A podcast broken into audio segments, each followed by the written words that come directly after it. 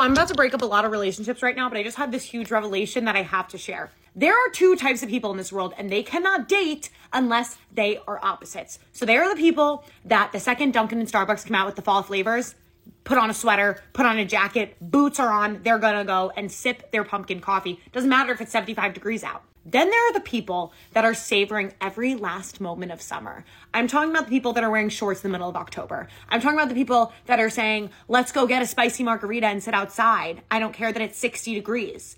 Those two people cannot date.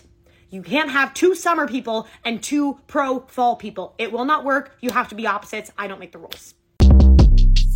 Short Cast Club